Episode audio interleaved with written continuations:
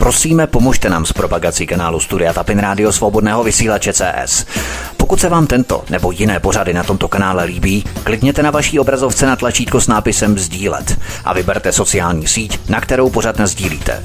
Jde o pouhých pár desítek sekund vašeho času. Děkujeme.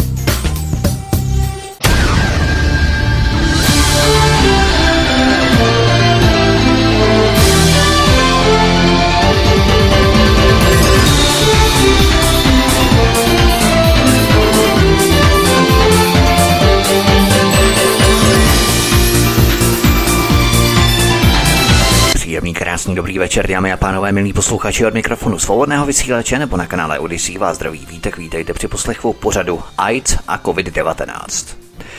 V dnešním pořadu se budu věnovat široce známému onemocnění AIDS. Předložím fakta, která naznačují, že AIDS rozhodně nebyl přirozeně zmutovaným onemocněním, ale naopak byl geneticky upraveným v laboratoři a vypuštěným jako biologická zbraň. Záměrně hned na začátku vynáším takto kategorické, i když zdánlivě konspirační stanovisko, které může mnohé z vás odradit od samotného poslechu dnešního pořadu. Radím vám, nedělejte to. Ujišťuji vás, že všechno, o čem budu dnes hovořit, mám nazdrojované z knih, které se této tématice obsáhle věnují a dobových archivních článků celostátních periodik. Když nejsme líní a prokutáváme archivy, informace se dají nalézt, i když velmi, velmi obtížně. Například podle doktora Roberta Streckera se virus AIDS svou strukturou natolik liší od všech známých virů, že není možné, aby ho vytvořila matka příroda. Robert Strecker došel k závěru, že virus AIDS byl vytvořený bioinženýrsky. Na umělou biologickou povahu AIDS upozornilo mnoho dalších doktorů ve Spojených státech amerických. Ba co víc, objevitel viru HIV, Luc Montagnier, zcela otevřeně upozornil, že v COVID-19 našel v jeho nemutované části totožné sekvence viru HIV, který sám objevil. To je velmi silná munice, ke které se podrobně dostanu. Ovšem takovýmto doktorům se nedopřává sluchu široké světové veřejnosti, protože všechno, co se jakkoliv vymyká oficiálně vštěpovanému a vnucovanému narrativu, se jednoduše označí za dezinfo nebo konspiraci, čímž je veřejná debata ukončená. Osvědčená taktika diskreditace. Nákaza AIDS ovlivňuje společnost na celém světě neuvěřitelným způsobem – AIDS je biologickou zbraní s ničivým účinkem. Jen málo co nasvědčuje tomu, že by měl v dohledné době ustat. Ročně na tento virus zemře přibližně 1,5 milionu Afričanů. V Latinské Americe jsou v současnosti HIV pozitivní 2 miliony lidí. V samotné Americe dříve umíralo na AIDS několik stovek tisíc lidí ročně. Těžce zasažené jsou i evropské země, i když se o tom příliš neinformuje. Například ve Velké Británii je několik desítek tisíc lidí nakažených virem HIV. V roce 2020 mělo virus HIV, který způsobuje AIDS, zhruba 37,7 milionů lidí. Od začátku epidemie AIDS na toto onemocnění zemřelo více než 36 milionů lidí po celém světě. V tomto pořadu budu předkládat dobové články, dokonce z mainstreamových novin, které měly odvahu například spojit nárůst onemocnění AIDS s očkováním proti neštovicím Světovou zdravotní organizací VHO. Budu uvádět konkrétní výroky doktorů, kteří také měli odvahu poukázat na AIDS jako biologickou zbraň. Jde o takzvaný koncept mezinárodních krizí. Všimněme si, že každých pár let nastává nová krize – Krize finanční, krize covidová, krize uprchlická, krize ekologická. Krize střídá krizi. Globální krizové řízení je snem mocenského establishmentu, protože v krizi se nejlépe vládne. Lidé drží ústa, jsou vystrašení, je krize a v krizi je přece všechno dovoleno. Všechna drastická opatření se provádějí během krize – Nejsou povolené žádné protesty. Občanská práva jdou stranou. Je přece krize. Vedle těchto exponovaných relativně krátkodobých krizí probíhají i krize dlouhodobé, třeba i po několik dekád. Globální mocenská klika se živí mezinárodními krizemi. Pomáhá budovat globální politické instituce a vytvářet globální vědomí občanů světa. Genocida AIDS je globální krizí, která dokonce dala vzniknout Světovému dni boje proti AIDS, sponzorovaného OSN. Pojďme na první kapitolu AIDS, vědci a laboratoře. Samotný výzkum AIDS nutí člověka k zamyšlení. Proč se lidé v americkém národním ústavu zdraví zajímají jen o jednu teorii nemoci, scénáře nemoci nebo vzniku nemoci, když jich existuje čtyři nebo pět, které si zaslouží financování a studium? Jde tuto nemoc skutečně vyléčit nebo udržet a prodlužovat výzkum v rukou několika mužů, kteří díky nekonečným výzkumům AIDS získávají obrovské finanční prostředky od amerického kongresu? Přímé náklady na léčbu rakoviny dosahovaly například v 80. letech 60 miliard dolarů ročně. Průměrné náklady na léčbu a hospitalizaci každého pacienta s AIDS činily 150 tisíc dolarů. Není těžké pochopit, proč by průlom v léčbě rakoviny a AIDS mohl ohrozit mnoha miliardový vládou posvěcený průmysl rakoviny a AIDS nejen v Americe. Je zřejmé, že aby si vědci zajistili spoustu peněz na výzkum, musí se zachovat náležitou tvář. Nemohou připustit slabost, nejistotu. Musí pokračovat v práci na viru HIV a na svých pochybných plánech na kouzelnou vakcínu, která problém AIDS vymaže z povrchu zemského. Zkusme se zeptat nějakého vědce, jaká je pravděpodobnost, že AIDS unikl z laboratoře. Vysměje se nám, jak je primitivní něco takového si vůbec myslet. Jak absurdní. Jen nevzdělaný člověk bez doktorátu a bez titulu si může myslet přece něco takového, takovou blbost, takový nesmysl. Pravdou ale je, že se laboratoře na celém světě skládají z tisíců místností a desetitisíců experimentů. Pravdou také je, že tato celosvětová laboratoř je džunglí sama o sobě – obrovským rezervoárem virů, ztracených a nalezených, které nejednou kontaminují buněčné linie a experimenty. Proto pochybnost, zda AIDS mohl uniknout z laboratoře, je zcela legitimní pochybnost. Otázkou je, zda tento únik byl iniciovaný záměrně nebo omylem.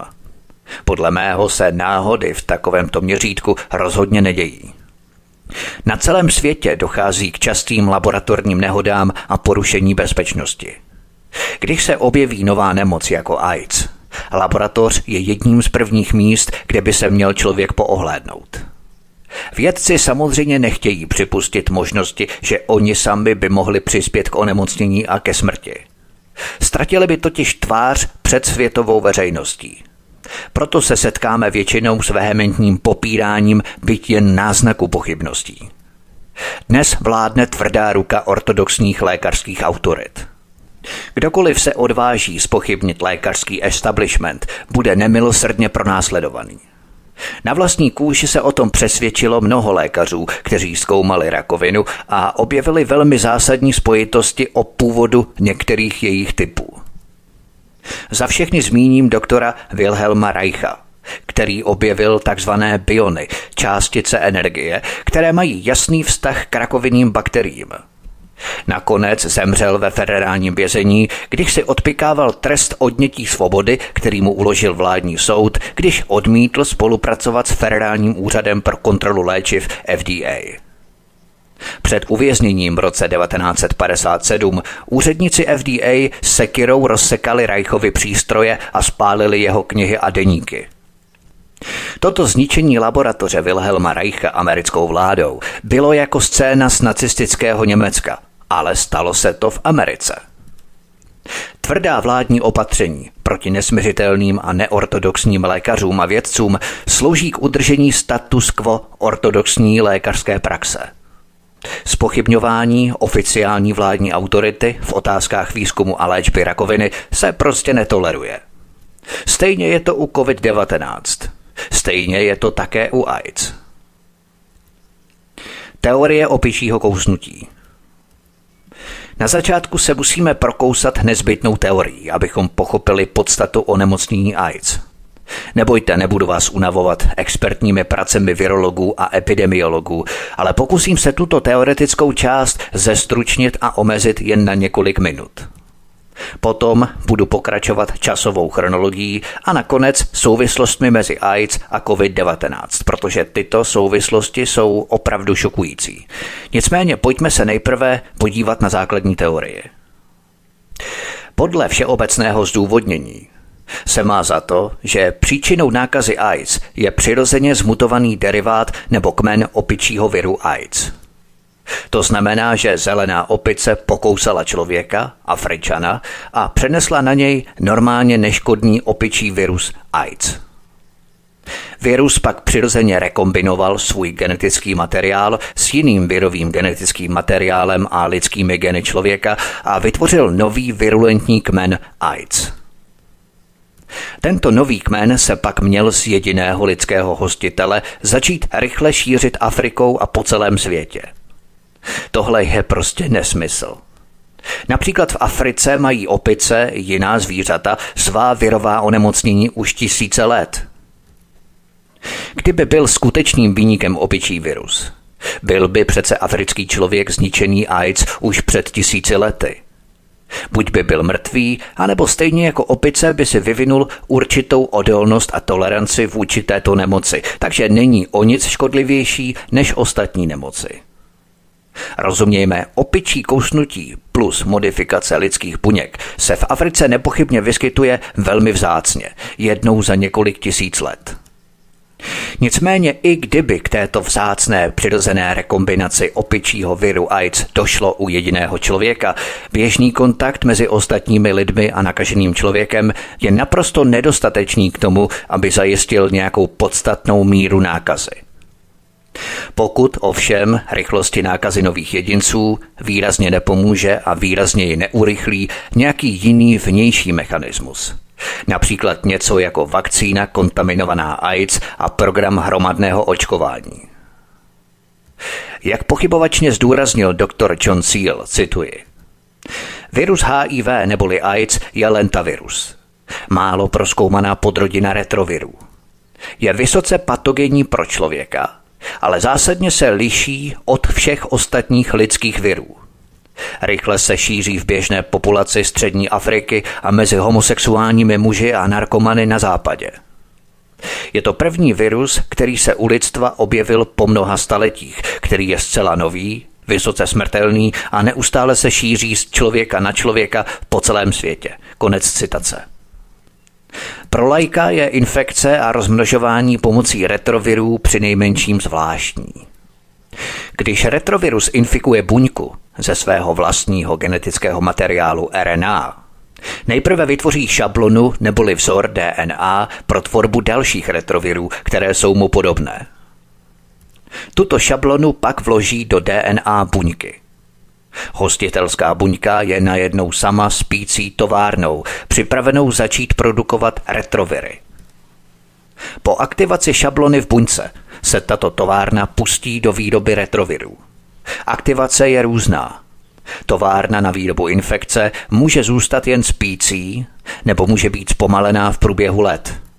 Může proběhnout téměř okamžitě a nebo být zpomalená po dobu let a pak zrychlit a rychle zvýšit počet infekčních virů. Geneticky byly buňky každého člověka nakaženého AIDS nebo jiným rekombinantním retrovirem trvale transformované. Tato osoba získala doslova novou sadu genů. Stala se z ní továrna na výrobu a šíření viru. To je v podstatě základ šíření onemocnění AIDS. Nebudu zabíhat do podrobností, protože je to vysoce odborná záležitost z medicínského hlediska. Pro nás lajky je ovšem důležité tohle schrnutí, abychom pochopili podstatu nakažení, onemocnění a přenosu AIDS. 10 milionů pro syntetické viry 1969. Podle mého osvědčeného způsobu je ideální metodou, jak pochopit nějaké téma, aplikovat chronologický postup podle časové osy. Tímto způsobem si utvoříme jasné souvislosti a pořádek. V roce 1969 vystoupil doktor Donald MacArthur na slyšení v americkém kongresu o chemických a biologických zbraních. Tehdy byl náměstkem ředitele ministerstva obrany. Donald MacArthur prohlásil, že odborníci na biologické zbraně by mohli vyvinout geneticky upravenou superbakterii, která by se velmi lišila od všech dosavatních mikrobů známých lidstvu. Jednalo by se o vysoce účinný zabijácký prostředek, protože lidský imunitní systém by byl proti tomuto supermikrobu bezmocný.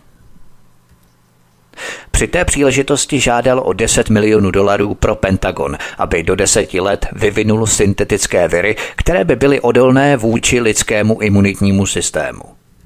Jinými slovy, syntetické viry, které by potlačovaly lidský imunitní systém.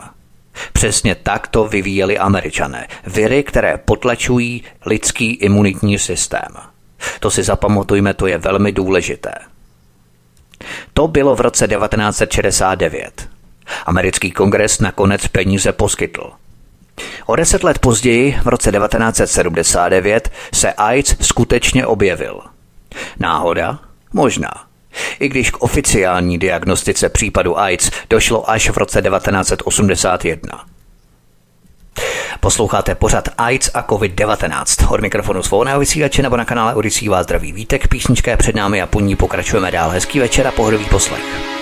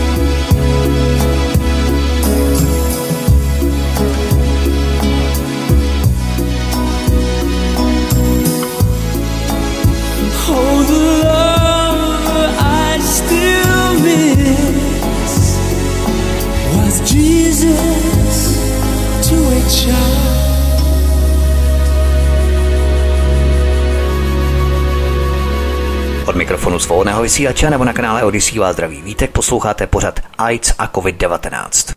Výzkum rakoviny, 70. léta.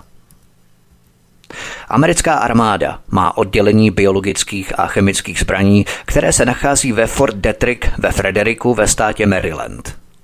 Jeho podrobné funkce jsou z velké části neznámé, ale přece jen něco málo uniklo na veřejnost. V 60. letech 20. století byl armádní program biologické války z velké části zaměřený na DNA a spojování genů. Koncem 60. let se prezident Richard Nixon vzdal bakteriologické války s výjimkou lékařského obraného výzkumu. Tento obraný výzkum pokračoval dál a soustředil se především na vývoj vakcín a genetické inženýrství infekčních onemocnění schopných infikovat velké masy lidí. Na pokyn prezidenta Nixona byla v roce 1971 velká část Biologického vojenského ústavu armády převedená Národnímu ústavu pro rakovinu. Je známo, že výzkum mykoplazmy pod dohledem CIA který probíhal v oddělení speciálních operací ve Fort Detricku, pracoval na vytvoření tzv. syntetické imunosupresivní látky, tedy látky odolné vůči lidskému imunitnímu systému. Z této látky se velmi pravděpodobně vyklubal HIV. To bylo v roce 1970. O rok později, konkrétně 23. prosince 1971, prezident Richard Nixon podepsal Národní zákon o rakovině. Nechtěným důsledkem tohoto zákona bylo, že prostředky daňových poplatníků byly použité na výzkum a vývoj přesně těch věcí, které představují nejsmrtelnější druh virové biologické války. Jinými slovy, ať už to bylo zamýšlené nebo ne, velká část amerických peněz na výzkum rakoviny byla převedena právě na výzkum, který vyvíjel virulentní biologické retroviry pro potenciální použití v biologické válce. V rámci nového boje proti rakovině se urychlilo úsilí lékařských výzkumných laboratoří o změnu zvířecích nádorových virů, včetně retrovirů, aby se mohly účinně množit v lidských buňkách. V rakovinových laboratořích se v širokém měřítku vpravovaly zvířecí retroviry do lidských buněčních kultur, dokud se z těchto retrovirů nestaly účinné smrtící rekombinanty upřednostňující jako svého hostitele lidské buňky. Vědci vložili kuřecí viry do buněk jehněčích ledvin. Viry paviánů byly vpravované do lidských rakovinových buněk. Opičí viry byly pěstované v lidských krevních buňkách. Opičí leukemické viry byly vpravované do buněk krysí tkáně. Kombinací bylo nekonečně mnoho.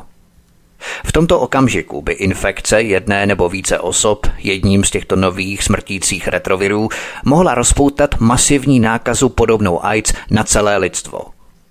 Přesně to se naprosto doplňuje s teorií doktora Roberta Streckera – ten tvrdí, že nový virus AIDS byl s největší pravděpodobností vytvořený spojením nebo smícháním dvou různých virů, jako virus vesna a virus leukémie skotu.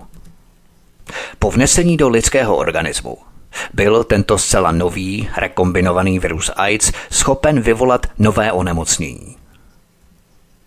Memorandum VHO 1972 v memorandu Světové zdravotní organizace VHO z roku 1972 se hovořilo o nadcházející pandemii. Zpráva VHO uváděla, že infekce s určitými retroviry by mohla vést k selektivnímu poškození imunitního systému, zejména bílých krvinek, známých jako T buňky. Právě tyto T buňky jsou stěžejní, protože AIDS tyto T buňky ničí. A memorandum VHO už v roce 1972 v memorandu uvedlo, že očekává infekci, která bude ničit tyto té buňky, bílé krvinky. AIDS je skutečně ničí. Náhoda? Možná. Zpráva dále dokumentovala pokusy VHO s infikováním zvířat těmito chorobami. Je to jenom další střípek do mozaiky. CDC vakcína proti žloutence typu B 1978 až 81. Od listopadu 1978 do října 1981 se Americké centrum pro kontrolu nemocí CDC zaměřilo na homosexuální muže žijící v New Yorku, San Francisku a Los Angeles. Všichni dobrovolníci z řad homosexuálů byli mladí a zdraví a proto byli ideálními subjekty pro tento experiment. Byli vybraní speciálně kvůli své promiskuitě a životnímu stylu a velmi ochotně spolupracovali.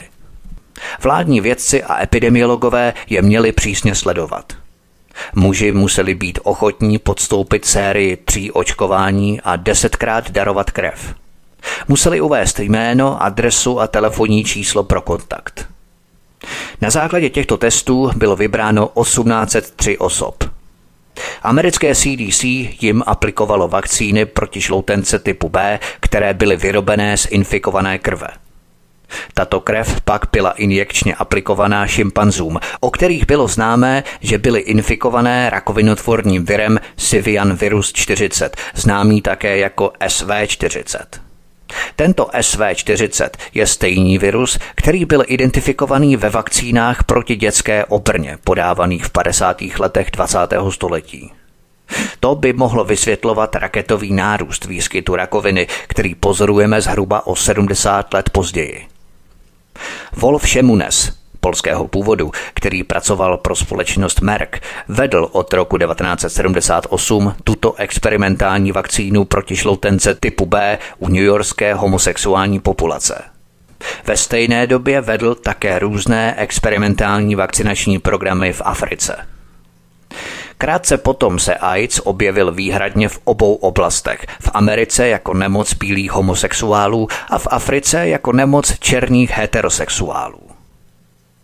Předtím, než CDC podávalo tyto vakcíny proti žloutence typu B mezi homosexuální populací, HIV a AIDS v Americe vůbec neexistovaly. Ale po tomto malém experimentu, jehož podrobnosti zůstávají z velké části utajené, se HIV, respektive AIDS, začaly šířit jako požár. Rok po zahájení experimentu, tedy v roce 1979, si lékaři na Manhattanu začali všímat nové a smrtelné nemoci mladých a dříve zdravých homosexuálních mužů. Mnozí z nich žalostně umírali na ohromující infekce. Na jejich tvářích a tělech se objevovaly zvláštní fialové skvrny rakoviny kůže kaposiho sarkomu.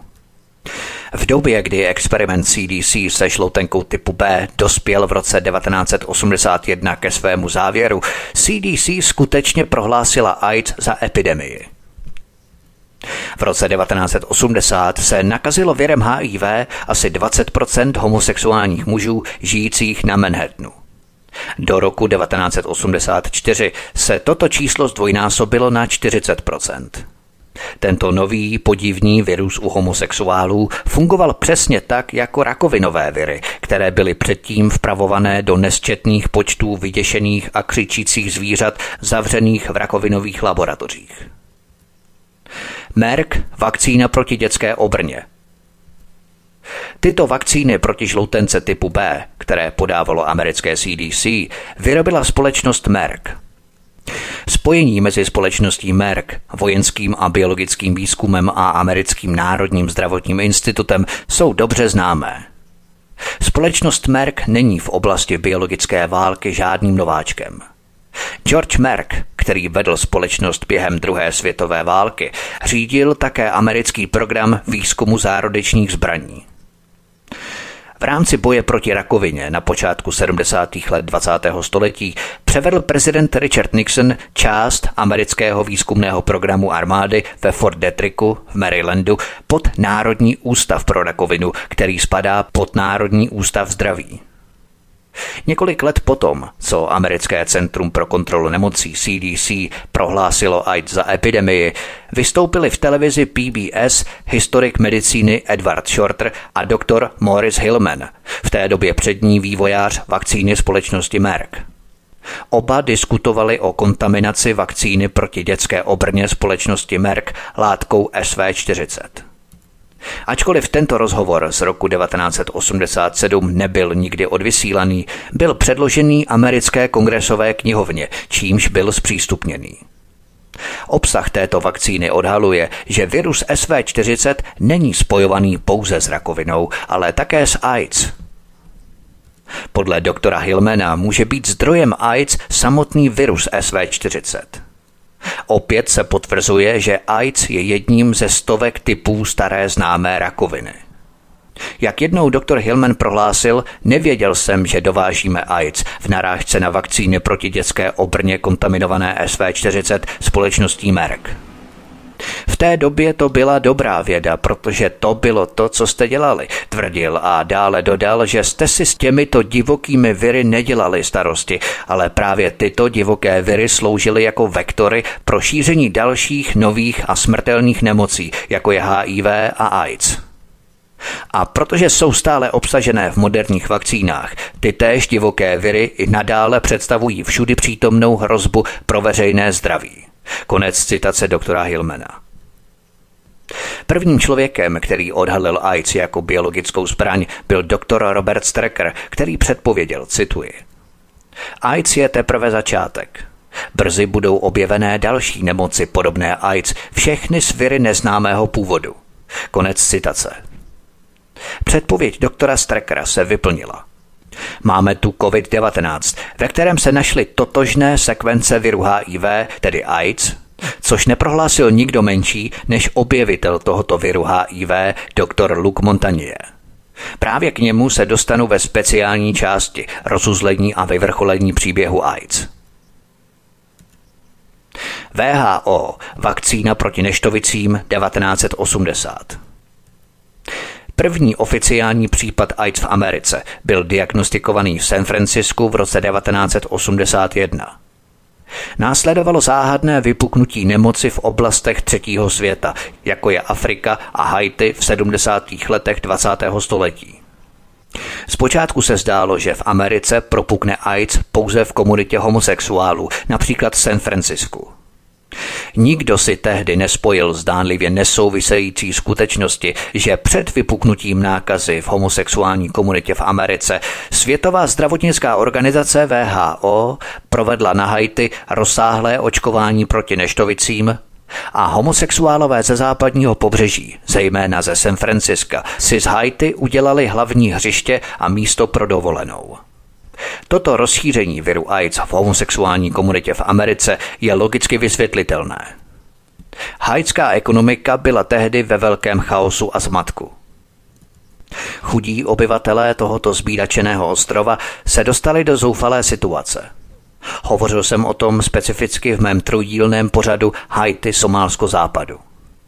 Mnoho mladých hajtěnů se ze zoufalství začalo věnovat prostituci pro homosexuální turisty – Tito hajčtí muži nebyli sami homosexuálové, ale spíše zoufale hledali peníze, aby uživili své hladovějící rodiny. V reakci na to si američtí homosexuálové, zejména ze San Franciska a New Yorku, udělali z Haiti své prázdninové hřiště. Dokonce v tomto smyslu uveřejňovali inzeráty ve svých gay bulletinech a časopisech. VHO pak očkovala asi 15 tisíc hajťanů proti neštovicím vakcínou kontaminovanou virem HIV. Tím se na Haiti a mezi hajťany rozšířil AIDS. Američtí homosexuálové se rychle nakazili virem AIDS přímým kontaktem a přivezli ho sebou do Ameriky. Tam se na zvýšeném šíření viru mezi členy homosexuální komunity podílela povaha aktivit, které homosexuálové provozovali. Většina lékařů neměla nejmenší tušení, proč došlo k tak drastické explozi viru.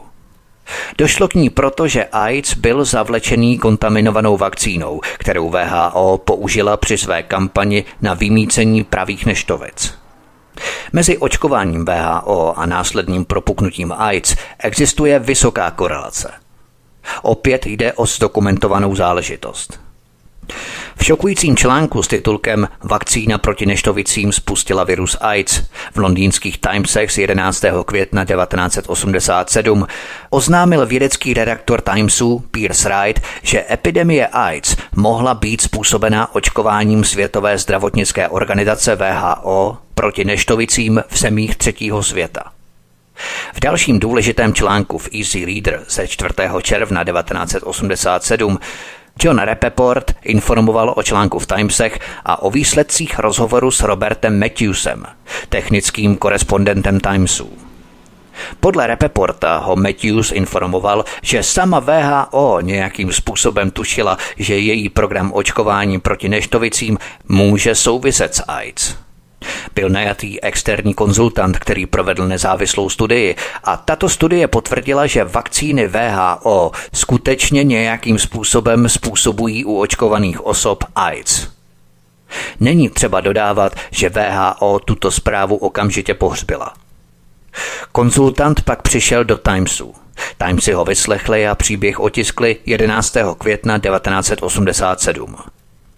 Tento ohromující příběh má až zarážející korelace. Cituji z britských Timesů z konkrétního článku.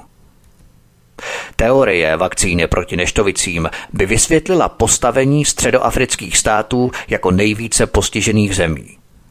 Proč se Brazílie stala nejvíce postiženou zemí v Latinské Americe? A jak se Haiti stalo cestou pro šíření AIDS do Ameriky? Brazílie, jediná jeho americká země, měla nejvyšší výskyt AIDS v tomto regionu.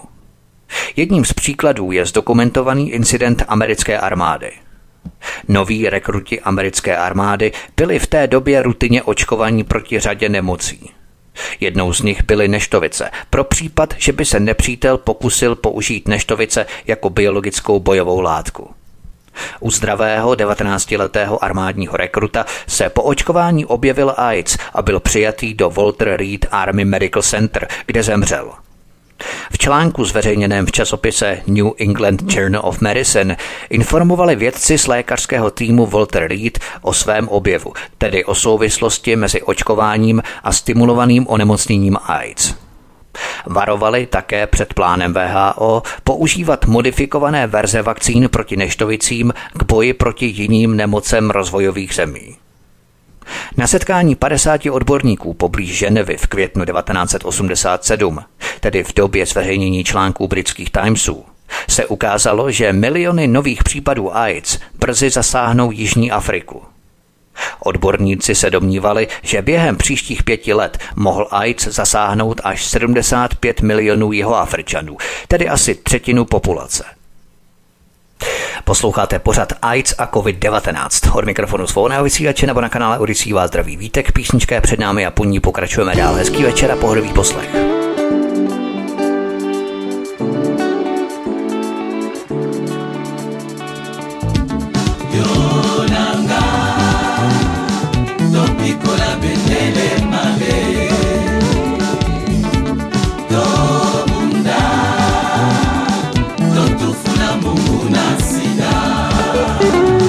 Tosangisa makasi tosangisa mayele mpo topikola bendele mabe. Oyo babengi likama ya sida.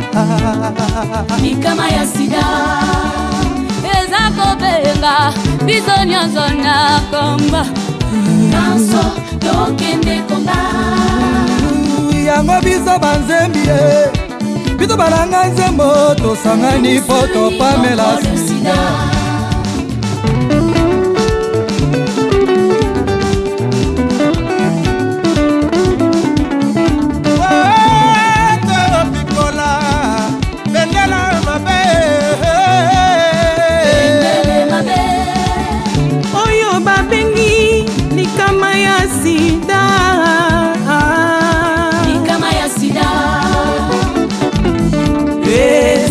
kobenga biso nyonso na komba yango to biso banzembi yango to biso tosangani contre le sida Ah ouais, abstinence, bonne fidélité, capote. Ah ouais, perds pas ça l'esprit avant que tu le capotes. Ah ouais, ta vie c'est toi l'avenir de l'espèce. Ah ouais, man. Pour une fois, aie ce courage, opte pour le dépistage. Tous ensemble, allons en Ouais. guerre contre ce fléau qui tue les Ah, ah. nôtres. Une cause qui vaut la peine. Ouais.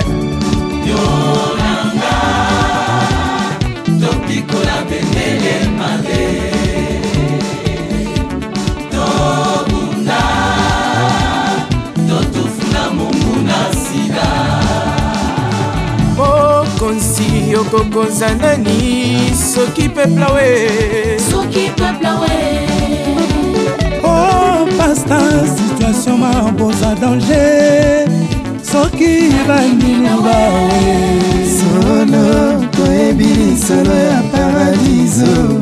Tolaye eh, batela ngai na batela yo.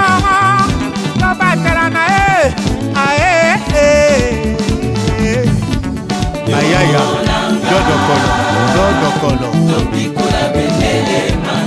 oyebi ke sida ezali ebomaka.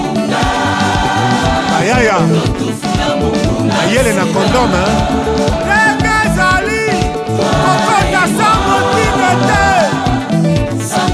Awe apres lobi na lobi okomona baser na bafrere ya krist baye kosambela epa na bino. Somotro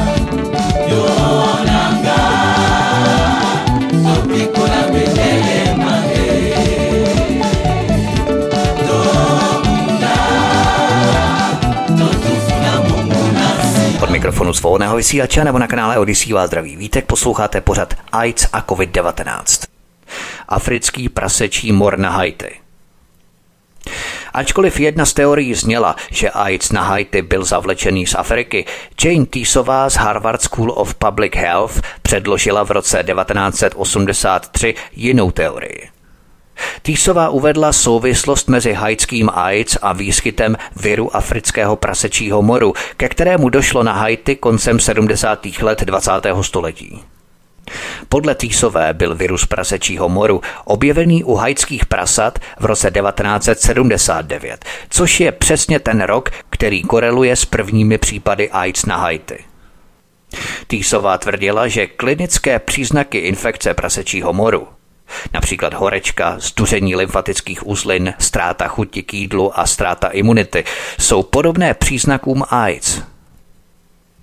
Tato teorie viru prasečího moru, který je příčinou AIDS, nikdy nezískala ve vědecké komunitě velkou důvěryhodnost. A když byl objevený virus AIDS, byla tato teorie z velké části opuštěná.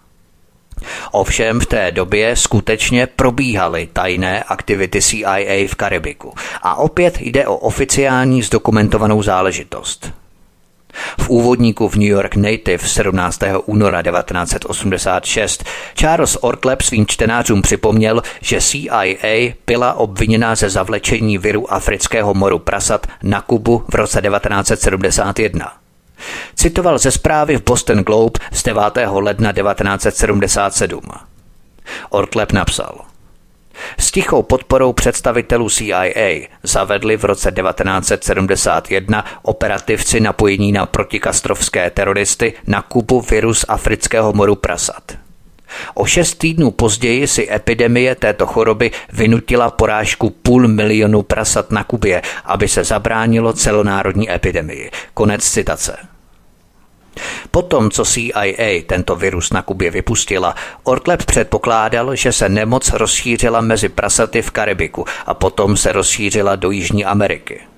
Tím připravila půdu pro nákazu virem AIDS na konci 70. let. Ortleb se domníval, že retrovirus AIDS používají vládní vědci z americké CDC, aby zamaskovali skutečnou příčinu AIDS. V dalším článku v New York Native s titulkem Haiti The Great AIDS Cover-Up z 21. dubna 1986 N. Christine D. Ekijová opět nastolila kontroverzní otázku CIA, když napsala. Pokud by virus afrického moru prasat souvisel s AIDS na Haiti, a africký mor prasat původně vypukl v Karibiku díky spiknutí CIA, mohla by být Amerika nepřímo zapletená do způsobení nebo šíření AIDS. Diekijová předpokládala, že jakákoliv teorie AIDS, ze které by byla obviněna CIA, by byla v Americe důrazně potlačená. Mnozí hajťané nikdy neuvěřili americké verzi, která je viní z toho, že do západní polokoule přinesli AIDS. Jejich nejsilnějším argumentem je skutečnost, že AIDS na Haiti začal přibližně ve stejném čase, jako začal AIDS v New York City u homosexuálů. Každopádně teorie zavlečení moru prasat vedle Kuby i na Haiti, Američany, když na Kubě to bylo nadevší pochybnost prokázané, je poměrně validní. Kaposiho sarkom, AIDS jako jeden z typů rakoviny.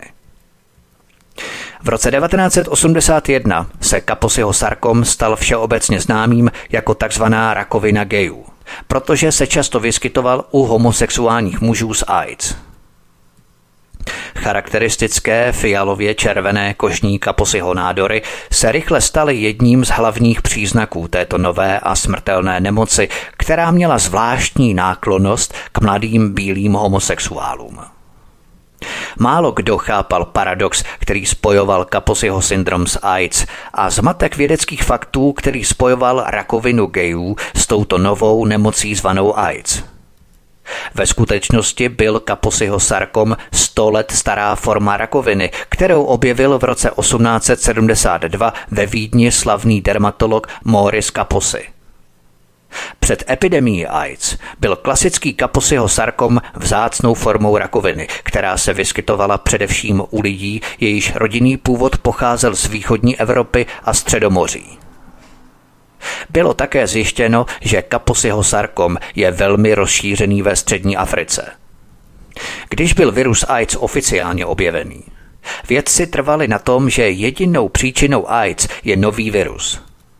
Tento nový virus ale nebyl příčinou kaposiho sarkomu. Kaposiho sarkom byl přece tehdy 100 let starou záležitostí od roku 1872, kdy byl objevený. Někteří dermatologové a další vědci už tehdy nechápali, jak mohl být tento nový virus AIDS jedinou příčinou AIDS, když samotný virus přece nespůsoboval Kaposiho sarkom. Nicméně Kaposiho sarkom se stal všeobecně známým jako rakovina gejů. Jak se ale mohla tehdy sto let stará forma rakoviny najednou stát rakovinou gejů? Po objevení viru AIDS a po vytvoření krevního testu na protilátky proti viru AIDS bylo nepopiratelné, že se na nové nemoci AIDS podílí nový virus. Stále více lékařských zpráv svědčilo o jeho smrtelných účincích. Ovšem společné rysy AIDS a rakoviny začaly být pozoruhodné. Mezi pitvami u lidí, kteří zemřeli na AIDS a kteří zemřeli na rakovinu, nebyl žádný podstatný rozdíl – u pacientů, kteří zemřeli na rakovinu, byly logicky rakovinné bakterie. Ovšem ty též rakovinné bakterie byly přítomné i u lidí, kteří zemřeli na AIDS. Souvislost mezi rakovinou a AIDS je vážně pozoruhodná. Ovšem tvrzení o existenci rakoviny homosexuálů bylo naprosto absurdní. Nic takového jako rakovina homosexuálů neexistuje. Podle názorů některých vědců AIDS nebyla nová nemoc, byla to stará nemoc zvaná rakovina, respektive jeden z typů rakoviny. Jediný rozdíl byl v tom, že se najednou objevovala velmi agresivním a pohlavně přenosným způsobem. Luc Montagnier Luc Montagnier, AIDS a COVID-19 je to analogicky podobný případ jako COVID-19. Existovaly a existují tisíce mutací chřipek. Některé byly mírné, některé mají agresivní průběh. Najednou se vybrala jedna z těchto tisíců mutací chřipek, pojmenovala se marketingově COVID-19 a měli jsme tu novou nemoc. Celebritu mezi koronaviry. AIDS byla ve skutečnosti stará rakovina, respektive jeden z typů rakoviny nesla mnoho společných charakteristik rakoviny. Ovšem, opět se ze stovek druhů rakoviny vytáhl jeden konkrétní typ, ten se poněkud vylepšil v laboratoři v úvozovkách, pojmenoval se marketingově AIDS a měli jsme nový značkový virus. Ve skutečnosti to byla stará rakovina, celebrita mezi rakovinami.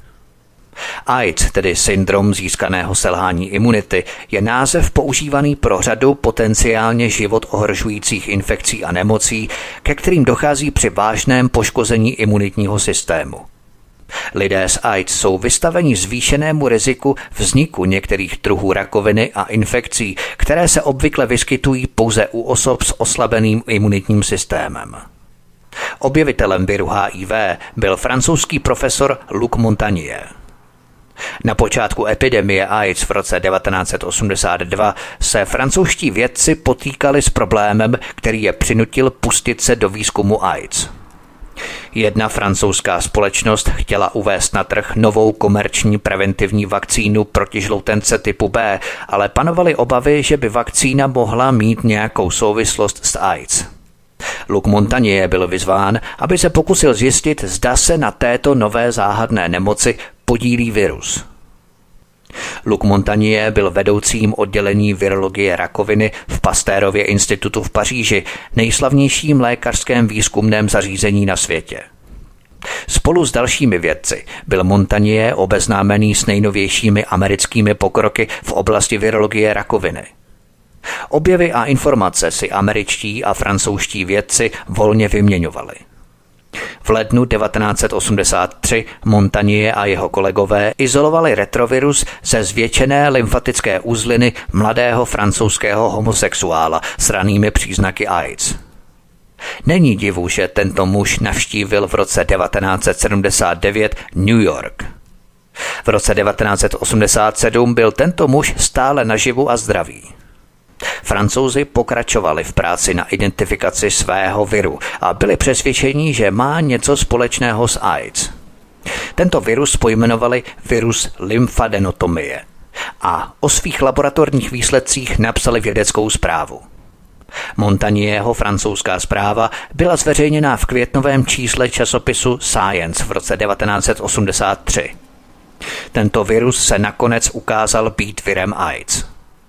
Právě doktor Luc Montagnier přišel s šokujícím odhalením. COVID-19 je podezřele podobný svým chováním s některými viry z rodiny lentavirů, mezi které patří právě virus HIV, který způsobuje nemoc AIDS.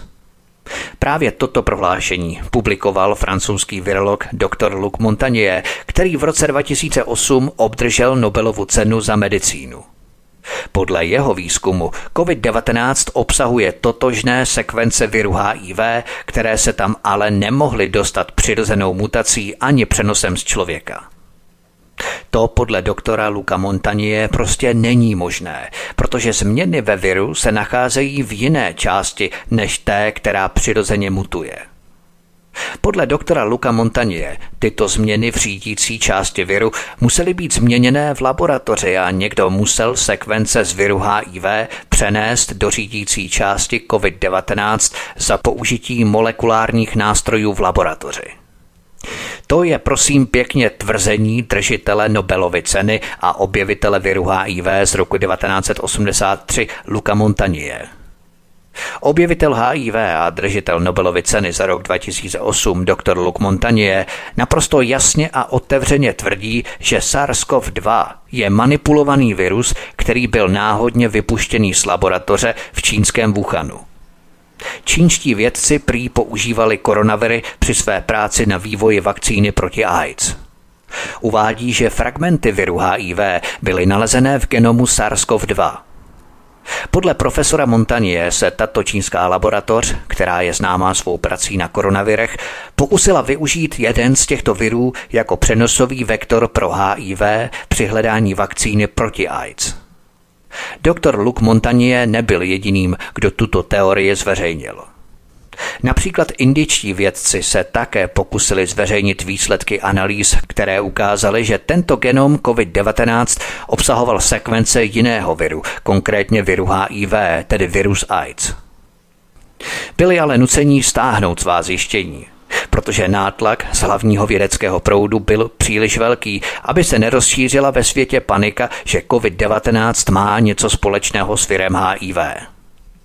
Ovšem došlo k jedné neuvěřitelné věci. Univerzita státu Queensland v Austrálii ve spolupráci s firmou CSL totiž vyvinuli další vakcínu proti COVID-19. Jenže tato vakcína při klinických zkouškách v tělech dobrovolníků sice fungovala a vytvářela protilátky proti viru, ale současně si lidské tělo po podání této vakcíny začalo vyrábět protilátky proti viru HIV. Obavy z Austrálie jsou ale naprosto na místě. Víme, že COVID-19 se dodnes nepodařilo izolovat z přirozeného prostředí, v přírodě. COVID-19 jakoby neexistoval v přirozené přírodě. Nepodařilo se ho prostě izolovat. Tím pádem ani vakcíny proti COVID-19 nepocházejí z izolátů, ale z referenčních vzorků v laboratořích. Virologové tyto vzorky porovnají a vyberou ten, který je namnožený nejvíce.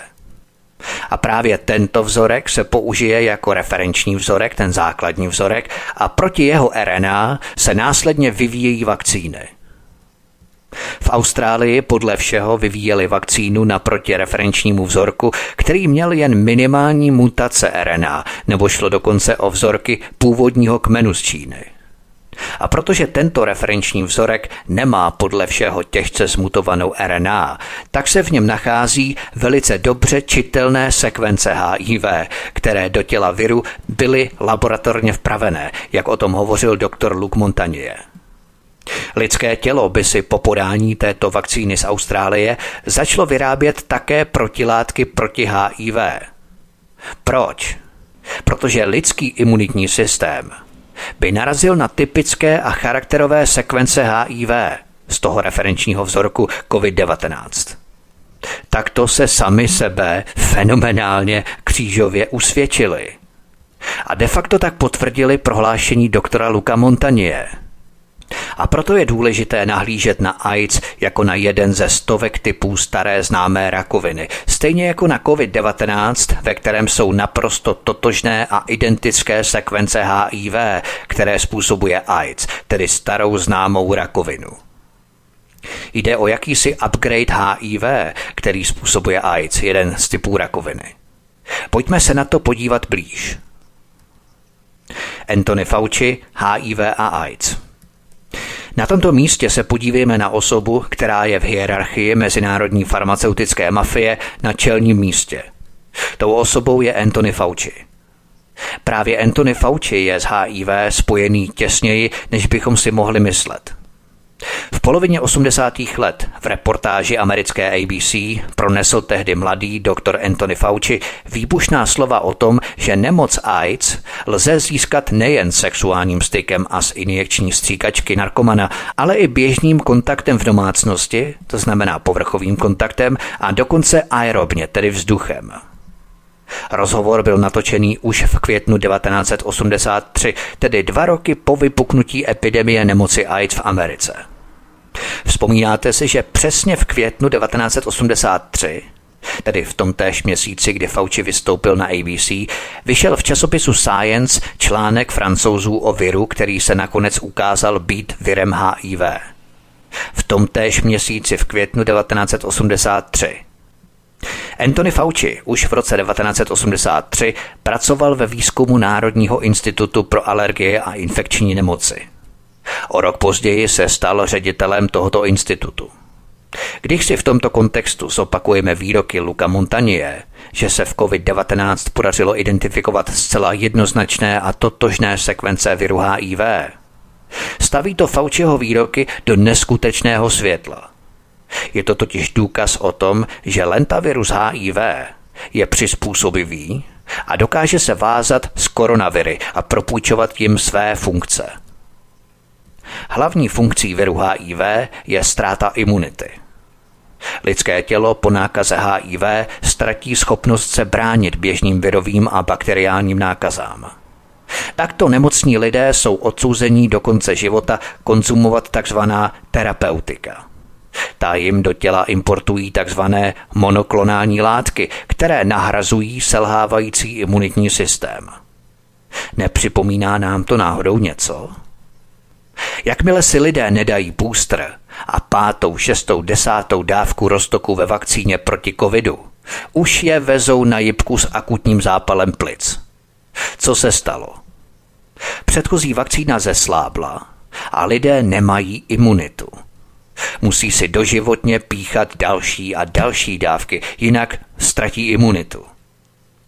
Nepodobá se to takhle náhodou frekvenci podávání terapeutických látek pacientům nakažených HIV? ti přece dostávají monoklonální látky, tedy náhražku přirozené imunity. Přičemž tyto monoklonální dávky berou jedenkrát za měsíc až jedenkrát za tři měsíce. Co nám to jenom připomíná? Jednotlivé dílky skládačky nám začínají pomalu zapadat do sebe – Anthony Fauci je významným členem farmaceutické mafie a právě pokud Fauci už v 80. letech varoval před nakažením HIV z dotyku nebo dokonce vzduchem, a pokud Luke Montanier po 40 letech našel totožné sekvence HIV v COVID-19, najednou to do sebe strašlivě zapadá. Pamatujeme si na obrovskou kauzu zveřejněných e-mailů šéfa amerického národního zdravotního institutu Anthony Fauciho? Anthony Fauci už 11. března 2020 dostal do své poštovní schránky přeposlaný e-mail s názvem Coronavirus Bioweapon Production Method, tedy v překladu metoda výroby biologické zbraně covidu. V tomto e-mailu je citovaný postup na laboratorní weaponizaci v přírodě běžně dostupného koronaviru získaného z netopíru a to právě za účelem zvýšení faktoru jeho množení. Text uvedený v e-mailu pochází z více než 800 stránkové vědecké studie výzkumného týmu na University of Pennsylvania v roce 2005 kde tým vědců úspěšně syntetizoval SARS koronavirus variantu 1. To je prostě neskutečná bomba. V těchto uveřejněných Fauciho e-mailech se nachází laboratorní popis a návod na výrobu první generace SARS-CoV-1 v podobě výroby biologické zbraně s použitím sekvencí HIV a ptačího sarkomviru způsobujícího rakovinu v kuřatech. Přesně to zkoumala a vyvíjela Pensylvánská univerzita v roce 2005. V těchto uniklých e-mailech to máme černé na bílém, spolu s podpůrnými prohlášeními doktora Luka Montanie. Právě Luke Montanie ještě jednou je objevitelem viru HIV v roce 1983. Právě v tomto roce 1983 Anthony Fauci pronesl výrok o nákaze HIV nejen sexem, ale i dotykem s danou osobou nebo i vzduchem. Jak to mohl Anthony Fauci pronést ve stejném roce, dokonce i ve stejném měsíci? kdy byl virus HIV teprve objevený a s jeho zkoumáním se teprve začínalo. Na první pohled se to zdá jako dezinformace ze strany Anthony Fauciho, ale Fauci zatraceně dobře věděl, o čem hovořil. Posloucháte pořad AIDS a COVID-19. Od mikrofonu svobodného vysílače nebo na kanále Odisí vás zdraví vítek, písnička je před námi a po ní pokračujeme dál. Hezký večer a pohodový poslech.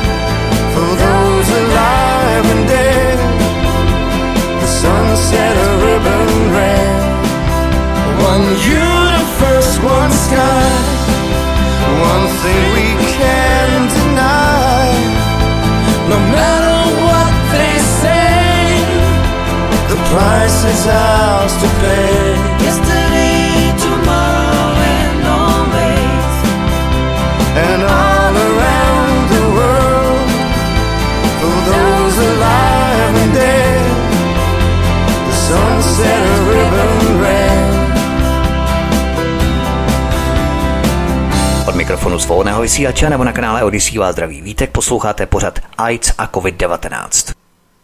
AIDS – fakta o biologickém původu. V roce 1985 začalo několik vědců otevřeně kritizovat postup americké vlády v souvislosti s epidemií. Objevovaly se drobné náznaky a obav nespokojenosti ohledně původu viru AIDS a stroje nové epidemie. První vážný útok proti vědcům zabývajících se AIDS přišel ze Sovětského svazu – Zazněl v komentáři vysílaném z moskevské rozhlasové stanice 25. prosince 1985. Vysoce podnětná rozhlasová zpráva vydaná v angličtině došla k závěru, že epidemie AIDS byla způsobená experimenty prováděnými v Americe v rámci vývoje nových biologických zbraní. Rusové tehdy citovali názory anglického venerologa Johna Seala, který souhlasil se sovětským názorem na laboratorní původ viru AIDS. V dopise redaktorovi, zveřejněném v časopise Journal of the Royal Society of Medicine v srpnu 1986, anglický venerolog John Seal reagoval na podnětná sovětská tvrzení. Ochotně přiznal, že závažná sovětská obvinění vůči Spojeným státům ho přiměla ujasnit si vlastní myšlenky o možnosti, že by virus AIDS mohl být vytvořený člověkem. John Seal dal jasně najevo, že neexistují žádné skutečné důkazy pro obvinění konkrétní vědecké nebo vojenské skupiny. Varoval ovšem vědeckou komunitu, aby co nejpečlivěji přemýšlela o sovětských prohlášeních. 26. října 1986 se Sílova překvapivá obvinění objevila na titulní straně londýnského nedělníku Sunday Express. Titulky hlásaly Světová exkluzivita zabijáckého viru, který unikl při tajném laboratorním experimentu. Tento příběh vyvolal senzaci. Podle Sunday Express zabijácký virus AIDS uměle vytvořili američtí vědci při laboratorních pokusech, které se katastrofálně zvrtly a masivní utajování toto tajemství před světem udrželo až do dnešních dnů. Konec citate z článku. Rozhovor pro tuto reportáž poskytl také Jacob Segal, mikrobiolog z východního Berlína. Segal také trval na tom, že virus AIDS byl vytvořený člověkem a pravděpodobně byl splétaný kombinací ovčího viru Visna s jedním z nově objevených lidských rakovinných virů. Na otázku ohledně široce přijímané teorie o zelených opicích, které způsobily AIDS, německý profesor odtušil – je to směšné a vědecky neuvěřitelné a podle mého názoru to prosazovala americká vláda jako součást utajování. Konec citace. Deník New Delhi Times of India převzal zprávu deníku Sunday Express a přetvořil ji v redakční článek, který vyšel 17. listopadu 1986. Úvodník byl pro čtenáře v plné znění přetištěný v New York Native 19. ledna 1987. Indický úvodník byl tvrdý, cituji. Nedávné zprávy o sporu mezi biology ohledně původu viru AIDS by měly přimět všechny, kteří se obávají vážného nebezpečí bakteriální války, aby spozornili. Biologové tvrdí, že není známý žádný zvířecí virus se všemi znaky zárodků HTLV a že organismus AIDS je kombinací částí genetického materiálu ovčího viru Maede Visna s částmi hovězího viru. Důsledky této skutečnosti jsou příliš děsivé, než abychom o nich uvažovali. Tyto smrtící zárodky představují stejně jako jaderné zbraně prostředky hromadného ničení. Jediné, co se s nimi dá dělat, je zakázat je a zbavit se jich. Konec citace. Jak vidíme, odvážní lékaři už tehdy vyslovovali pádné domněnky, že AIDS vznikl v laboratoři a mohl být vypuštěný jako biologická zbraň je jeho upgradeovanou verzí COVID-19, ve kterém Luc Montagnier objevil totožné a identické sekvence viru HIV? Když objevitel viru HIV najde v COVID-19 nezaměnitelné sekvence svého vlastního objevu, Navíc v části viru, který nemutuje, to znamená ty sekvence HIV se tam nemohly dostat přirozenou cestou. Jde o šokující souvislosti. Najednou nám díly skládačky začnou zapadat do sebe. Všechno to jsou fakta. Nikoli fabulace, hypotézy nebo výmysly. Všechno nazdrojované informace vědeckých kapacit, dobových archivních článků a citací špičkových lékařů ve svém oboru. Závěr biologická časovaná bomba. Zdá se, že epidemie AIDS je jedním z instrumentů globální mocenské kliky v postupném procesu depopulace planety. Něco jako průběžné upouštění populačního ventilu. Epidemie AIDS nese všechny znaky redukce obyvatelstva Afriky a oblastí třetího světa – Jde o prostředek pro zmírnění populačního tlaku v rozvojových zemích? Způsob, jak vyřešit problém rostoucí lidské populace? Takzvané biologické časované bomby? Je to také jeden z instrumentů, který vyrábí mezinárodní krize. O krizovém řízení jsem hovořil na začátku tohoto pořadu. Položme si závěrem základní sadu otázek. Koho chtěli neomaltuziáni vyhubit jako podřadné části lidstva? Hovořil jsem o tom v prvním díle utajovaných démonů nacismu nebo v mém trojdílném cyklu depopulace planety.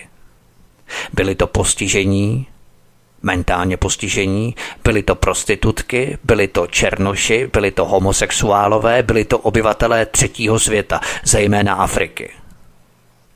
A AIDS zasahuje přesně tyto skupiny – je AIDS variantou bakteriální války s cílem zasáhnout tyto vybrané skupiny obyvatel? Nahrazují biologické prostředky smrti konvenční kulky a bomby? Je AIDS důsledkem nového vědomí na planetě, které vědecky vytváří společensky přijatelné metody masového vyhlazování, které slouží k ekonomickým a politickým potřebám nejmocnějších vlád světa? A je COVID-19 upgradeovaným nástupním projektem zastaralého AIDS? K podobnostem mezi AIDS a COVID-19 přispívají i další skutečnosti z kruhu globální mocenské kliky. Například v prosinci 2021 Joe Biden prohlásil, že cílem jeho administrativy je ukončit epidemii HIV, respektive AIDS, do roku 2030. Proč tak najednou, když proti AIDS se bojuje přece už 40 let? Podobná kampaň, která byla ve stejné době spuštěná ve Velké Británii, používá slovo od slova stejnou frázi. Na jaře 2022 se objevila zpráva, že v Evropě koluje nová varianta viru HIV, která je údajně virulentnější a přenosnější a rychleji přechází v AIDS. Horkou stopou této nové vlny strachu byl tlak na to, aby se všichni nechali co nejdříve testovat na AIDS, a to jak politici, tak celebrity a všichni mezi nimi. V čele této kampaně stál princ Harry, který ve svém videu zdůraznil, že všichni máme povinnost nechat se testovat na HIV, abychom udrželi ostatní lidi v bezpečí a přirovnal to dokonce k epidemii COVID-19 a Moderna už začala tehdy klinickou fázi testování vakcíny proti HIV. Dokonce šéf Světové zdravotní organizace VHO, Etiopan Tedros Ghebreyesus, byl také ředitelem globálního fondu programu boje proti AIDS, tuberkulóze a malárii, který iniciovala nadace Billa a Melindy Gatesových s Clintonovou nadací Clinton Charity AIDS Initiative. Všechno pořád stejní lidé, stojící v čele globálních mamutích fondů, globálních nadací a globálních zdravotních organizací, jako VHO. Kampaň ohledně HIV, respektive AIDS, se rozjížděla poměrně koordinovaně. Mělo jít o záložní variantu? Do jaké míry je COVID-19 pokračováním a upgradem AIDS? Představuje HIV, respektive AIDS, záložní kartu v případě selhání agendy COVID? Jak je možné, že v COVID-19 byly objevené společné sekvence v nemutované části jako u onemocnění HIV?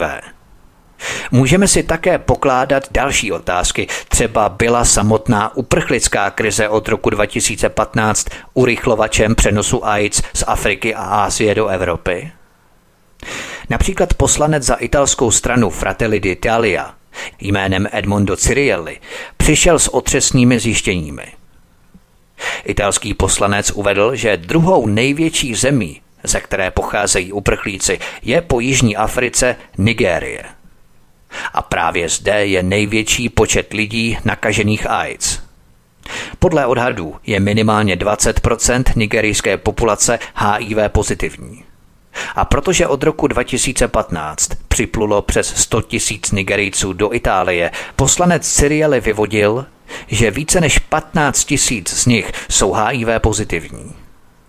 Ovšem uprchlická krize nakonec víceméně selhala, protože se vůči ní zvedl obrovský odpor v Evropě. Globalisté ji nedokázali prodat. Krizi uprchlickou vystřídala krize covidová. A teď si trochu zaspekulujme. Uprchlická krize mohla sloužit jako urychlovač přenosu AIDS z Afriky do Evropy a do Ameriky. Protože uprchlická krize selhala, vystřídala jí covidová krize. A právě v covidu našel Luc Montagnier totožné sekvence viru HIV, který objevil. Vystřídal tedy transport AIDS z Afriky upgradeovaný COVID-19 už transportovaný rovnou v samotné Evropě a Americe? Znovu potrhuji, v tomto případě jde o spekulaci, ale zamysleme se nad logickou podstatou takové hypotézy. Uprchlická krize jako akcelerátor přenosu AIDS z Afriky do Evropy a Ameriky a následující covidová krize, kdy se v covidu našly sekvence viru HIV, který způsobuje AIDS depopulace planety, bílého člověka. Jde o nové biologické zbraně na regulaci počtu obyvatel na planetě? Vždyť takové úsilí globální mocenská klika už vyvíjí desítky let. Pojednával o tom můj trojdílný pořad depopulace planety. A hovořil jsem o tom také v prvním díle utajených démonů nacismu. Jsou to velmi dobře zdokumentované globální snahy – tak proč to nikoho stále tak překvapuje, děsí a šokuje? Experimenty na lidech byly a jsou naprosto běžné. Hovořil jsem o tom v mém pořadu Lidské zrůdy MK Ultra. Tyto tajné pokusy na lidech přece vyšly najevo už dávno, je to zdokumentované všechno. Například v srpnu 1977 CIA přiznala, že existovalo více než 149 dílčích projektů, včetně experimentů na zjištění účinků různých drog na lidské chování, práce na detektorech lži, hypnoze, elektrických šocích a dodávkách drog.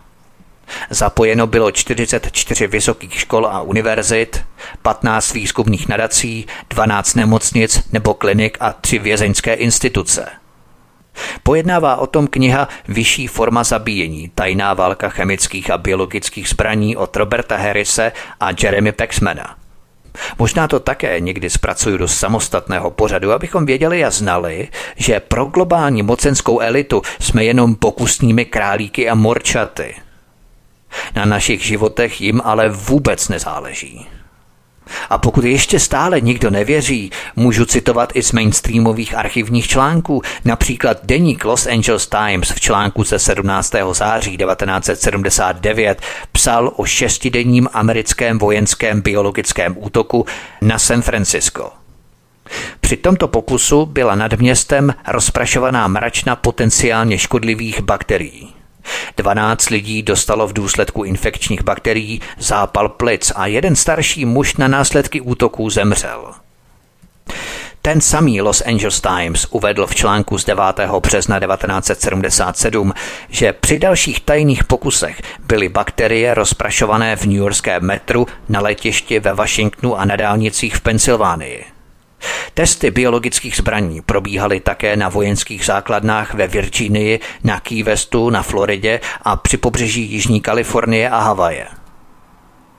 Armáda použila živé bakterie při testech na americkém pobřeží. A do třetice ten samý deník Los Angeles Times 4. prosince 1984 ve svém článku odhalujícím zneužívání biologických zbraní uvedl více než 239 pokusů americké armády v oblasti biologických zbraní. při těchto pokusech byli nic netušící civilisté a vojáci použití jako pokusné osoby. Všechno to jsou prosím pěkně zdokumentované a nazdrojované případy. Proto bychom měli teorii, že AIDS je ve skutečnosti krytým biologickým válečným experimentem přikládat vážnou pozornost. Pro globální mocenskou kliku jsme jen inventární čísla, stroje pro zisky jejich korporací, jak nás vyštímat a zahodit, když nemáme pracovní potenciál, respektive když se stárneme. Obrovský planetární koncentrační tábor s digitálním ohradníkem. Jsme pro ně jen zástava, rukojmí jejich experimentů. Mám na to nespočet materiálů, zdrojovaných článků a knih, které budu postupně zpracovávat. Tajné biologické válečné experimenty sponzorované vládami jsou dnes běžnou realitou. Proč ještě stále někoho pořád šokuje, že vyšší forma zabíjení, vyšší forma experimentů probíhala v rámci umělé biologické zbraně AIDS nebo COVID-19? Biologická válka pro regulaci populace na naší planetě. Je ale tato planeta ještě stále naše. To by bylo všechno pro dnešní pořad AIDS a COVID-19, milí posluchači. Já doufám, že jsme si spolu položili základní formy otázek, které můžete třeba rozvést v komentářích, pokud máte třeba nějaké doplnění, postřehy, návrhy, názory, cokoliv.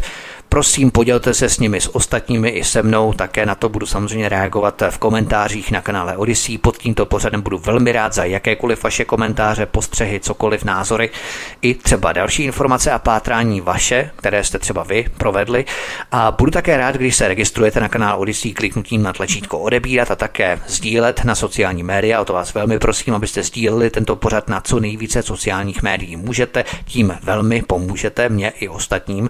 A budu se těšit těšit na poslech někdy příště od mikrofonu svobodného vysílače Studia Tapin Radio nebo na kanále Odyssey vás zdraví vítek, mějte se krásně a příště se s vámi opět těším na slyšenou.